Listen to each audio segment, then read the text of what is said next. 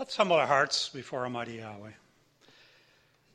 Almighty Yahweh, we're so grateful to come before you on this Sabbath day, the highlight of our week, a time we can lay aside the cares and trivial things of this world and focus on you, the things that really matter.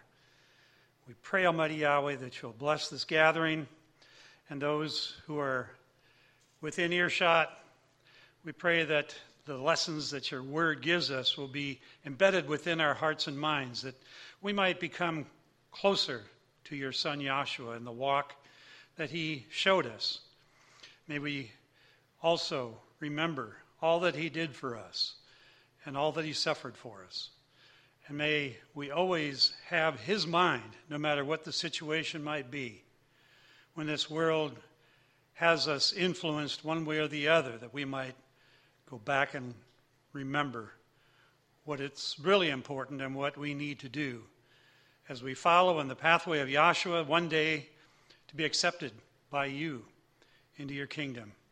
We pray for those that are sick, those that are healing, and that you would be there, Yahweh Rapha, and that you would encourage them and uplift them. We also pray for those who are sincerely seeking that we might be a light to them. In Yahshua's name we pray. Hallelujah. You may be seated.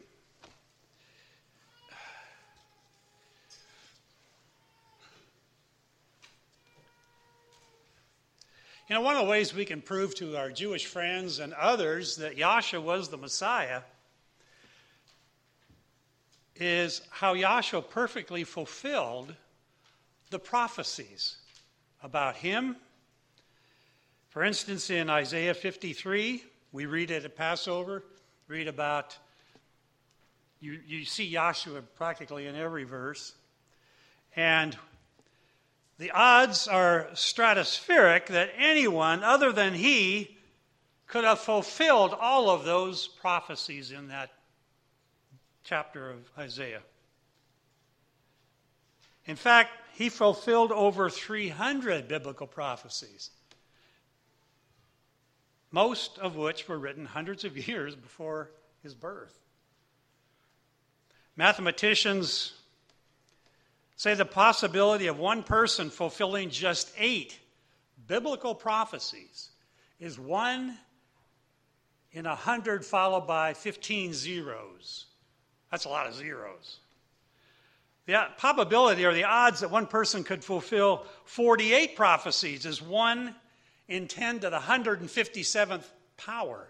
That's a lot more zeros. The possibility that one person could fulfill 300 prophecies, only Yahshua. Only Yahshua. Prophetic fulfillment is just one of several ways we can prove that Yahshua was the Messiah. It's just one of the ways we can look in the scriptures and say, yes, he was the man spoken of in this word. That's one of the ways. Another is in types types and antitypes in Scripture. For, for instance, we see Moses as a type of Yahshua, Abraham as a type of Yahweh, Joseph as a type of Yahshua. There's a lot more men who are types of Yahshua. The parallels in their lives, their actions, and their history are unmistakable, and you can see Yahshua come through in every one of them. You can see Yahshua becoming who he said he would be through the lives of other men. And although Joshua, the son of Nun, doesn't usually get much airtime, he's also a key type of Yahshua, a very important type of Yahshua. His name itself is a dead giveaway. You figure the J should be a Y. You've almost got Yahshua's name right there. So when we look at the, the types here, we can see many important truths coming through. If you uh,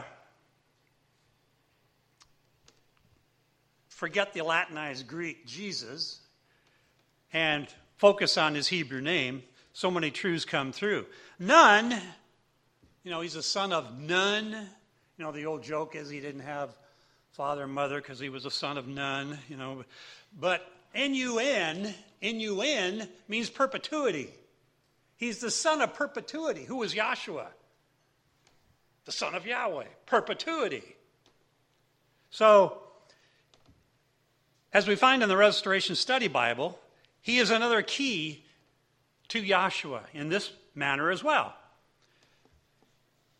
Hebrews 4:8 and Acts 7:45 show that even the translators misfired when they substituted the wrong name in the translation.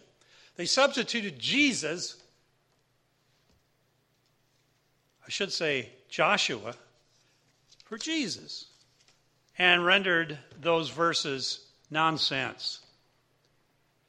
In the King James, at least. Well, you know, in a backhanded way, their confusion over these two names reveals that Joshua or Yahshua is the original name. Show that to your friends sometime. Say, look at look it up. Acts 7:45, Hebrews 4:8, and you'll see that the name was changed when it shouldn't have been changed. It should have been Joshua, as we have done in the uh, Restoration Study Bible. No question about it, he was a great leader and a consistent example of a true believer. He doesn't get a lot of attention, but I want to give him some attention today. I want to show just how important this man was in the history of Israel, who was called at an important, crucial time in Israel's history. Very important. Israel was about to realize the promise that Yahweh made to Abraham of having their own land, having their own destiny, their own promise. The wheels were in motion until Moses disobeyed and everything came to a screeching halt. Yahweh's solution was in the man Joshua. And since Moses was now disqualified, Joshua would take Israel into the land of promise that Yahweh had given. In the same vein, the sin of man renders us unable to get to our promise, the kingdom, without Yahshua leading the way, making salvation possible. As we read the book of Joshua, we see impressive leadership qualities in this man. And you can see why Yahweh would choose him. It's, he's, a, he's a very fascinating character, a very devout man. And you can see again why, why Yahweh would, uh, would want him serving him in this leadership quality. And the same thing we see when we look at Joshua. Same thing. We see a leadership there far and above the norm, far and above. Without, without the consistency that we see in this man, and without consistency that we have in our walk, we're just lukewarm. We're lukewarm. Another one of Joshua's virtues that made him Yahweh's top choice to lead Israel was that he was compliant. Compliant. He didn't turn Yahweh down when tapped for a mission, but instead went willingly, just as Joshua did in Isaiah 53. He went and did what he was called to do to sacrifice himself for us, even to death. To be used of Yahweh, both now and in the future kingdom, we, we've got to first make ourselves available. And that's what we do when we're called. We make ourselves available. We don't turn Yahweh down, we follow the truth. At least we should. Now, not everybody does. But they don't have the vision, they don't have, apparently, the stuff that Yahweh is looking for. The prophet Isaiah shows this essential quality in 6 8.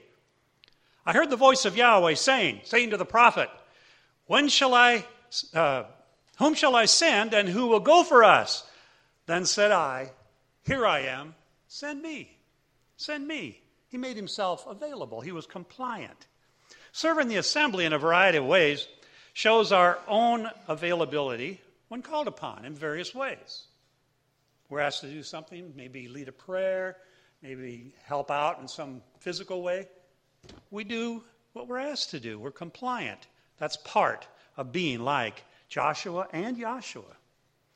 Joshua was available for service at any time. He was available to search out the land of Canaan with Caleb.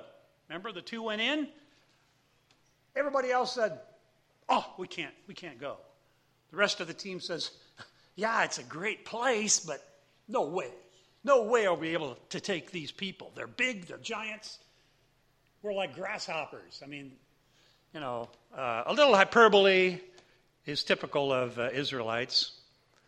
But we, we you know, they, they, build it up. You know, they pump it up. No, no, no. There's just no way. Okay, there's no way. We just turn around, go home, go back to Egypt. We can't make it. Joshua says, "No problem, no problem." Caleb says, "No problem. We can take it. We can go." So he says, he was available to Moses for taking the Amalekites. But Joshua wasn't just the first one in line when duty called. He showed a desire and a resolve for doing the hard tasks in service of Yahweh. When called upon, Joshua never hesitated. We don't hear him say, Well, yeah, I'll think about it and get back to you. After a while, I'll, I'll let you know. Get back to you in the morning. He didn't pass the buck. There are others more qualified than you. Why don't you go talk to them? No, even Moses said, I stuttered. I can't do it. Yahweh says, No problem. We got your brother. We got your back. He never questioned the call. Are you sure you want me? Do you think I can really handle this? Nor did he procrastinate. Yeah, I'll do it, but I'll need a few weeks to kind of get ready. That's a big thing. I mean, you, you want me to do? I'll, I'll, I'll think about it, and then I'll, uh, I'll prepare and then get back to you. Imagine Peter and Andrew answering Yahshua's summons to follow me with, uh, uh, wait a minute, uh, there are some personal things we need to take care of back home. You know, my dad and my mom, and, and you know, uh, we have some problems at home I got to take care of first. We'll catch up with you after that's taken care of, Joshua. Thanks, but no thanks. Matthew 4:20 says they straightway left their nets, dropped their nets and followed Joshua. Once I understand the truth, I got to follow it. There's no backing off of it. There's no hesitation. I do it because it's the truth. It's the most important thing in life. We're guided by Yahshua's example in all things. Like the feast. It's part of my salvation. Do I say, uh, no, I'm not sure I can be at the feast this year. I got family commitments. I have employment priorities I need to attend to. My car won't run. You know, I my sister's having a baby. All the silly excuses we hear every year. Can't make the feast. Fill in the blank. And you'll hear the excuses from only the only partially dedicated people. It's not like for a whole year I didn't know the feast was coming. It's not like for a whole year I couldn't prepare, get my car fixed. You know, it's, it's very disheartening to see indifferent attitudes at times by those who know better. And I don't know whether everyone realizes that when you don't do what's commanded of you, if you don't follow up, if you try to get out of it, it has a negative effect not only on you, but on others and on the brethren. You don't realize it, but it has a negative effect on others. And when it comes to brothers and sisters, what did Yahshua say? What you do to them, you're doing to me. You can't read Scripture without seeing that the truth involves dedication and consistency. Consistency, brethren.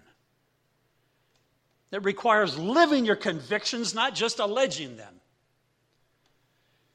These young fishermen, Peter and Andrew, immediately dropped their nets and followed Joshua. No questions, no excuses. There's no reason such uh, dramatic response to the call of Joshua was just for them. it's for us too. It's for our learning, our, our edification. These details weren't put in Scripture just because the writer had some extra ink to, to use up or make the lines come out right on the papyrus. The, every detail is important in Scripture. Every detail. And they're written for an important reason. Paul wrote in uh, of Israel in 1 Corinthians 10 11, Now all these things happened unto them for examples, and they are written for our admonition upon whom the ends of the world are come. It's for us. We got to get it. It's for us. We're to learn from everything written and given by inspiration by Yahweh. See, this walk of truth is about priorities.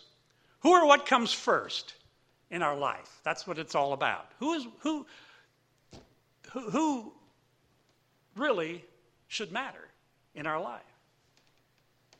What treasure are we being stored in heaven?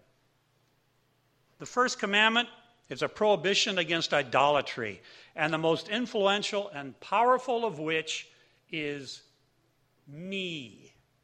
Me. What I want. What's important to me. That's what I do first. That's the way of the world. The command is not to put anything else before Yahweh, including the big ME. Until we realize this, we're not pleasing Yahweh in our walk. So many times, in so many ways and circumstances, Yahweh's instructions are last on our to do list. Oh, sure, we eventually make room for them, but too often it's at our convenience. If I have enough vacation time, I'll see you at the feast. Or I'll be there but I have surgery coming up. You ever thought about rescheduling the surgery? Till after the feast? My son or daughter's getting married. How about telling them to change the date and show them by that how important Yahweh is to you? Show them how important. How about have them defer to Yahweh and not the other way around. You know, make these life situations teaching moments. Teaching moments. It's not all about sitting down with the Bible. Okay, we're going to study the Bible now. No, it's about how we live. That's part of the teaching. Part of the teaching. I had good parents who didn't give me a lot of wiggle room, and they taught me these lessons day by day so that I would learn how important it is to follow Yahweh in all things. I hope you had good upbringing too. You probably did because you're here, you know. People that don't care, kids just fly off and join MS 13 or something stupid like that. Be proactive. Check the biblical calendar before making plans. What's coming up in September? What's coming up at Passover time? When? It's time to be like Peter and Andrew. Throw it on your nets, answer the call, and follow Yahshua without reservation. Show your relatives and friends how important Yahweh is. Teach by example. It may be the best thing that ever happened to them.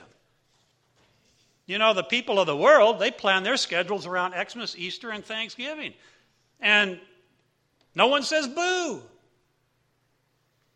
The culture has no problem yielding to the false holidays. They give you that time off. How much more must we put Yahweh first? Yahweh gives us his Sabbaths and then watches to see how dedicated we are to observing them. To observing them. The Sabbath, more than anything, is a test of our faithfulness becomes because it's routine. It's every week. Every week we've got to show our faithfulness to Him in our lives. Will there be that one compromise, maybe? And then we feel rotten because we compromised His Sabbath? Seventh day Sabbath observance is not Sunday worship. That's one thing people got to get into their heads. This, this, we're on a different level, you know? Sunday worship, which means less than an hour in the pew on the first day of the week, and it's okay. Let's the good times roll. Go home, do whatever we want to do. The answer to truth needs to be that we must deprogram from what we've grown up with oftentimes. Now, some people have grown up in the truth, which is really a blessing. But having gone through those things, uh, some of us know what that's like. Get rid of those traditions. Yahweh wants the whole Sabbath in honor of Him. The walk of truth is all about priorities. You know, the wall of truth is, or the walk of truth is not to be taken lightly. Ezekiel 33, we're, we're studying Ezekiel, and uh, this one's coming up. I just happened to notice that. 3331 speaks about our superficial worship, or about a superficial worship that's common out there. Quote, and they come unto thee as the people come, and they sit before you as my people, and they hear your words but they will not do them. For with their mouth they show much love, but their heart goes after their covetousness. Their heart goes after the idol. Me. That's what they want to satisfy. Joshua had an encounter in Luke 9:59 with an individual who had his priorities a bit confused. You remember the story. He said unto another, Follow me. But he said, Master, suffer me first to go bury my father. And Joshua said unto him, Let the dead bury their dead, but go, you, and preach the kingdom of Yahweh. Then another said unto the master, and this is, of course, Joshua speaking, this parable, I will follow you, but let me first go bid them farewell to them which are at my house. And Joshua said unto him, What did he say? No man having put his hand to the plow and looking back is fit for the kingdom of Yahweh. Why would he say that? Isn't that kind of an odd thing to say? It isn't when we dig down to find out exactly what he's talking about. His response is very revealing. At first blush, his comeback doesn't seem relevant. What did he mean? Hand to the plow and looking back. What's that got to do with it? Let's dig deeper. On closer reflection, we see his point that which is that you don't hesitate, question, or worse, turn back for any reason once you continue and start and continue on this road to salvation. It's full steam ahead and no looking back. This guy was placing others ahead of Joshua. The fellow was wanting to take time away from Joshua to spend it with his friends. That's what he was doing. And our Savior equated it with compromise of the truth, going backward, not forward. What about us? Are we ever AWOL because of priorities from somebody else? Because maybe we got weekend guests ourselves and, uh, you know, got to take care of them? Joshua said, making others priority over him impacts our, really, our fitness for the kingdom because we're not fit for the kingdom, he says. Think about it. How about inviting our guests to come with us to services? That'd be great, you know. And if they don't, if they don't care to come, well, you've made a significant point. You've made a strong point that Yahweh comes first. Anytime we defer to anyone in this way, they will think, oh, I'm more important than their worship. I'm more important to their, than their dedication. There was a man, Catholic by persuasion, who would, whenever he'd go to a town on Sunday, maybe visiting or whatever, traveling, he'd go to Mass. And he wouldn't miss it. He was that dedicated. He'd get up at five in the morning, go to Mass. Shouldn't we have such conviction with the truth when it comes to Yahweh's worship? No other trivialities can get in the way of worship and uh, our commitment as well. Luke 10:38. Now it came to pass, as they went, that he, Joshua, entered into a certain village, and a certain woman named Martha received him into her house. And she had a sister called Mary, which, was, uh, which also sat at Joshua's feet and heard his word. But Martha was encumbered about much serving. Everything had to be okay. Oh, the coffee pot, the, the, the, the coffee cup is a little off. Oh, tablecloth is a little bit crooked. I got to straighten it out. Joshua's here you know, and running around, going crazy, trying to get everything just right. So worried about it. Martha was encumbered about much, he said, and came to him and said, Master, do you not care that my sister has left me to serve alone? Bid her, therefore, that she help me. I, I, I, can't get everything, I can't get everything right. It's, everything is, is a mess. You got to tell her to help me. Yahshua answered and said, Martha, Martha, you're careful and troubled about trivia stuff. Doesn't matter. I can see past dirt. That isn't important.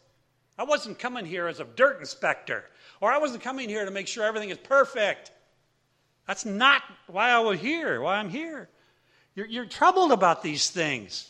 But one thing is needful. Boldface. One thing is needful, he said. And Mary has chosen that good part, which shall not be taken away from her. Mary involved herself in what mattered. And what was that? Learning from Yahshua. The bigger stuff in life. Learning about salvation. She was directly involved with her eternal future. That's what mattered. You know, sometimes we get all involved in things that, you know, and, and, and, and as we age, we become more and more aware of what's trivial, what's trivial. There's so many things in this life are so trivial and they pass away and they're just a waste of time. As we mature, we see more and more clearly what matters in our walk. Mary had the right priority, which was Joshua and his teachings. Priority. That's usually taken to mean what is most necessary, but that's not really what that word means. We got to know something more about that word. It's simply a form of the word prior. Prior. A priority is something that comes before something else. Joshua comes before what Martha was involved in. Jeremiah 7:27, but this thing commanded I them saying, obey my voice and I will be your Elohim. You shall be my people and walk you in all the ways that I've commanded you that it may be well with you. That's what the prophet Jeremiah wrote. Okay. Speaking of that, let's get back to our man Joshua. He was completely subservient in what he was told to do. Didn't question, didn't argue, the same way Joshua followed Yahweh's will without question. He went as a sheep to the slaughter. He just, you know, did what uh, he was told to do, didn't resist, went compliantly. In Exodus 17, Joshua was told to go and fight the Amalekites, while Moses would stand on a hill with a rod in his hand, holding it up, and you go fight. Joshua could have stopped at that point and said, Who ever heard of fighting this way? I mean, I and the soldiers are down there in the trenches. We're fighting. What's that got to do with Moses standing up there with his arms in the air? How was that supposed to work? But in total compliance, Joshua simply did the task the way he was instructed to do it without disapproval, dissent, or delay. Not only was Joshua available to accept instruction, but he, his, his third virtue is faithfulness. He was faithful. Semper fidelis, always faithful, always loyal. I think the Marines have uh, that as a motto. Joshua was tenacious as well, driven by a deep faith. He didn't quit. He kept fighting till the victory was won. He didn't stand back, didn't retreat, didn't look back. He was faithful at the beginning, when the heat was on, all the way to the end. Joshua never, never wearied of his own mission given by his father either. He wasn't discouraged. Look what his opposition was. Here's Joshua bringing a message that was not popular at all to the religious establishment. They hated him for it. They tried to get him for it any which way they could. Tried to get him, constantly criticizing him, constantly at his heels, constantly trying to discourage him. He wasn't discouraged when the only reason some came to hear him was that so they could have some fish and bread. He didn't discourage him, he kept on preaching. He didn't discourage, he didn't get discouraged uh, when he faced the daily barbs of criticism and even life threatening moves by the religious elite. And not even when all his disciples left him at the last moment to die alone. He did it anyway. Many start off full of zeal, their spiritual hopes ablaze. You know, they just can't wait. They just love the truth. And after a while, it starts to wane. They start to see that not everybody accepts it. In fact, most people don't accept it. Things get tougher, more challenging, even routine. Or when facing critics, they sometimes back off. They find out this walk is more demanding than they thought. We've known those who are faithful for about a month before they turn back. We've known those who have been faithful for 50 years and never turned back. Years ago, a man said, You know, you guys out there, you, you need to come up with more truth. I know all that stuff you're teaching now. I know it all. You need to come up with something new. And my response was, if you know it all, then go out and preach it. Go out and teach others. You know, go to another level. Don't hide your light under a bushel. Go to, go to others and preach what you know. You'll find an exhilaration in that. Just sit back and take it all in and not do anything about it. You know, Yahshua talked about that, hiding your gifts. Knowledge for the sake of knowledge doesn't profit much. Go out and share with others. That was my message to him. And you know, and I heard others say, well, you know, you really can't teach me anything. I know it all. I can learn from any message. I can learn, you know, I can learn something, some angle I never thought of before if I really pay attention. And if there's nothing else, I can learn what not to say or what not to do. Or, you know, there's always something you can learn. It's, it's kind of arrogant to say, oh, I know it all. Nobody knows it all. And nobody has ever, you know, you have these, these, these preachers that come along and as if Yahweh dumped it all in their lap and it, it's all, all them. You know, they know all this truth because Yahweh revealed it to them. Baloney. Everybody learns from everybody else. And if the truth be told, they would go and show you where they learned it. Somebody else taught them something. They didn't get it all dumped in their lap. In fact, probably not. The only negative in the life of Joshua is that he had to be corrected when he expressed his displeasure about some guys out there teaching that he didn't think they should be teaching. Remember? Remember the story? Here's the story Yahweh's uh, instructed Moses make 70 elders to help you do the job. You can't do it alone. In fact, it's just amazing how much he could do with two and a half million people, and he was the judge. I mean, you, you can't even see them all in, in, a, in a month, let alone every day. Anyway, he was to appoint 70 elders, Numbers 11, 16. Two of these elders were Eldad and Medad, and all the elders were instructed to gather at the tent of meeting at the tabernacle to receive the power of Yahweh, to, to receive the Spirit so that they could, you know, carry on this new task they had. But Eldad and Medad stayed away for some reason in the camp, and it's unclear why, but when the Spirit fell, they got the Spirit too. But they weren't seen with the others. So when they started going out and, and you know, teaching and preaching, people said, hey, what are these two guys doing? They weren't with the others. In fact, when Joshua heard it, he runs to Moses and said, Whoa, wait a minute, wait a minute. These guys shouldn't be out there.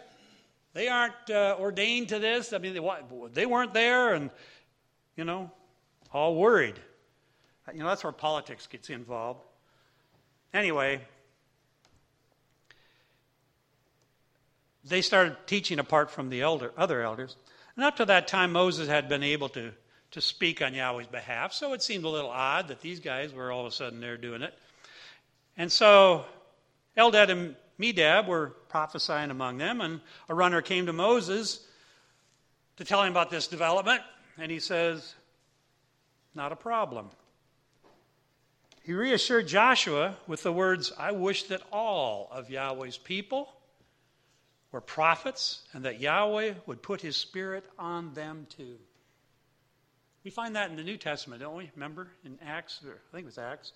Um, there are a couple guys out preaching, and and uh, Yahshua said, "Let them go. If what they're doing is, you know, legit, is blessed of Yahweh, they'll prosper. If not, it'll fall apart."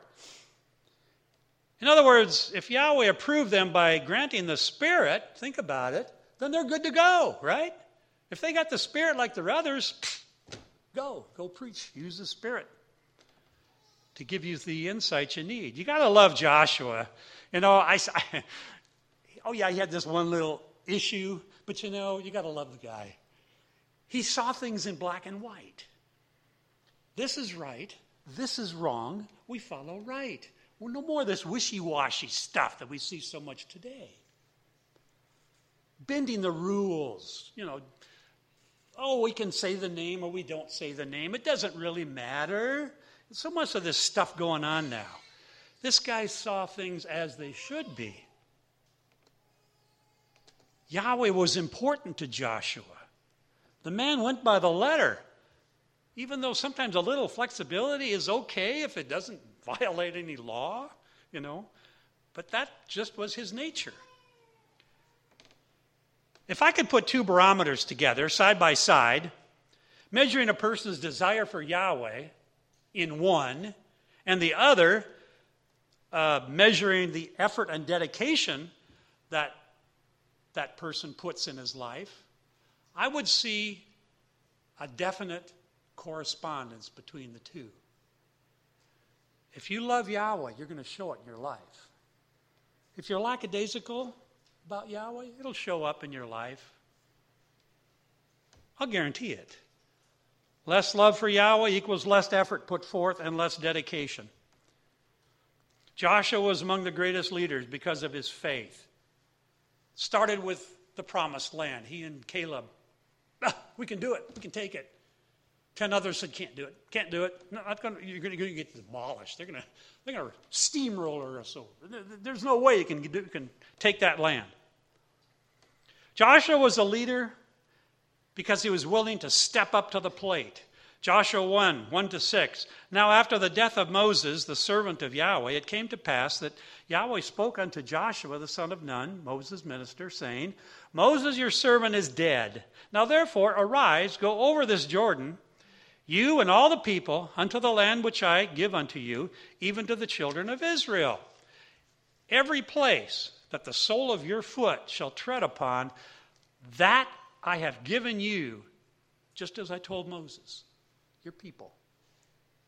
From the wilderness and this Lebanon, even unto the great river, the river Euphrates, all the land of the Hittites, and unto the great sea, toward the going down of the sun shall be your coast. How about that? Anything that your foot touches is yours. Like the big land rush, you know, back in the Oklahoma land rush. What did they get? 300 acres or whatever it was, you know, to all you have to do is go out and stake it. It's yours. Yahweh says this whole country is yours. From the wilderness of this Lebanon even unto the great river Euphrates. There shall not any man be able to stand before you all the days of your life. As I was with Moses, so will I be with you. I will not fail, nor forsake you. What a promise. I won't, I won't in any way forsake you if you Stay true to me. Be strong and be of good courage. For unto this people shall thou divide for an inheritance the land which I swear unto your fathers to give them. That's the promise he gave to Moses, the promise he gave to Joshua, who, Moses' successor. Joshua was the leader because he was willing to follow as well as lead. Only be strong, we see in Joshua 1 7. Only be strong and very courageous, that you may observe to do according to all the law which Moses, your servant, my servant, I'm sorry, uh, commanded you. Turn not from it to the right hand or to the left, that you may prosper wherever you go. All you got to do is be faithful to me. All you got to do, Israel. That's all. That's all. But they couldn't do it. They didn't do it. They had too much allure out there, they had too many distractions. Those Canaanites pulled too hard. They had this and that that they wanted. They had all sorts of mighty ones they worshiped. They had idols all over the place. If you go to Israel, you can still see them. Forgotten which city we were at. You walk in, there, there's idols right outside the gate. Still there, thousands of years later in stone. And they'd probably go up and kiss it before they went in. I don't know what they did. But it's still there because Israel refused to abolish it, to get rid of it, to get rid of the people that Yahweh commanded. Joshua would do it. Kind of like old Patton, you know, he wanted to stop at the end of the war. He wanted to go on and take Russia too. But he was overruled. This is how I look at a little bit like Joshua, general. You know, he's just kind of the same way gung ho, let's go, you know. That's the kind of attitude Yahweh wants in us. Be strong and very courageous. He was also a leader because he challenged those around him. Got them to thinking, got them to do things. Joshua 18:3. And Joshua said unto the children of Israel, How long are you slack to go to possess the land which Yahweh, Elohim of your fathers, has given you. How long are you going to wait? It's there, it's ripe for the picking, and you sit here afraid or whatever's holding you back. Get over it. Get out there. Do it. That's what we need the same encouragement. Get the word out to the world. You know, we could go on and recount the faith of this chosen man, which is exemplary more than most. How he did not bat an eye when told to cross the swollen Jordan River. You know, I'm wondering, Yahweh says, cross the Jordan, and they kind of, oh, that, was like a big feat. Well, you know why? Because guess when they went over there? They went over there Passover time, right? They ate of the old corn, the old grain. Well, springtime is a flood time. That Jordan River is kind of like the Missouri bank to bank when it floods, and they had to cross it. So what happened? As soon as they took the ark, guys holding the ark, holding the ark, marching it, as soon as their feet hit the water, the water stopped, just like the Red Sea. Stopped, and they could go across. You know, he didn't bat an eye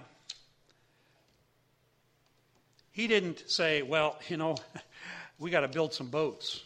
We, we, uh, we're not going to be able to go across this thing. How he conquered Jericho under Yahweh's leadership and saw the walls of that great city just sink right into the ground. Amazing. But he had to march around it, you know, for a week. And seven times, I guess, on the Sabbath to go around it. Holding, carrying the ark and blowing trumpets, and then it all place. How he had the sun and moon stand still when he wasn't quite finished with, the, with his enemies. He asked that the sun and moon would stand still so he could finish the job, and sure enough, that's exactly what happened. How it happened? How this earth could stop its rotation and not everything is only in Yahweh's hands. It's only miraculously of Yahweh. Then shall not any man be able to stand before you all the days of your life. As I was with Moses, so I will be with you. I will not fail you, nor forsake you. Be strong and of good courage. Joshua 1 5 and 6. In one of his last speeches, Joshua gave such a heartfelt farewell. It's, it's really, it really tugs at your heartstrings, you know it? 23 3. He kind of re, uh, reviews a little bit his life and what they had gone through, and, and now he says, I'm, I'm leaving, I'm going. And you have seen all that Yahweh your Elohim has done unto all these nations because of you, for Yahweh your Elohim is he that has fought for you. Be ye therefore very courageous to keep and to do all that is written in the book of the law of Moses, that you turn not aside therefrom to the right hand or to the left.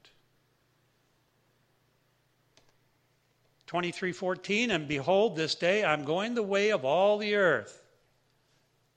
I'm going into the ground. I won't be around anymore.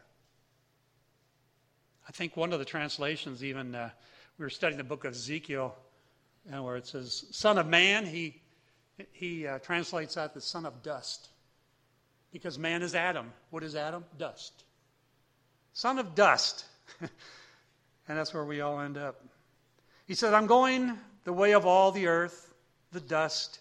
And you know in all your hearts and in all your souls that not one thing has failed of all the good things which Yahweh your Elohim spake concerning you. He didn't fail in anything. He kept true to everything he promised you. It all came to pass, and not one thing has failed. And then he says, If it seem evil unto you, if, if, you, if you don't even accept anything I've said. If it seems evil unto you to serve Yahweh, then choose you this day whom you will serve. Whether the mighty ones which your fathers served that were on the other side of the flood, that means the Jordan, or the mighty ones of the Amorites, in whose land you dwell. If you want to go that way, have a ball. But as for me and my family, we're going to serve Yahweh. What a glorious dying testimony. That one still, I mean, of all the words in the Bible, what a thankful man, what a beautiful sunset. What a great example for all of Yahweh's people, brethren, for all time, for now and forever. May Yahweh bless you.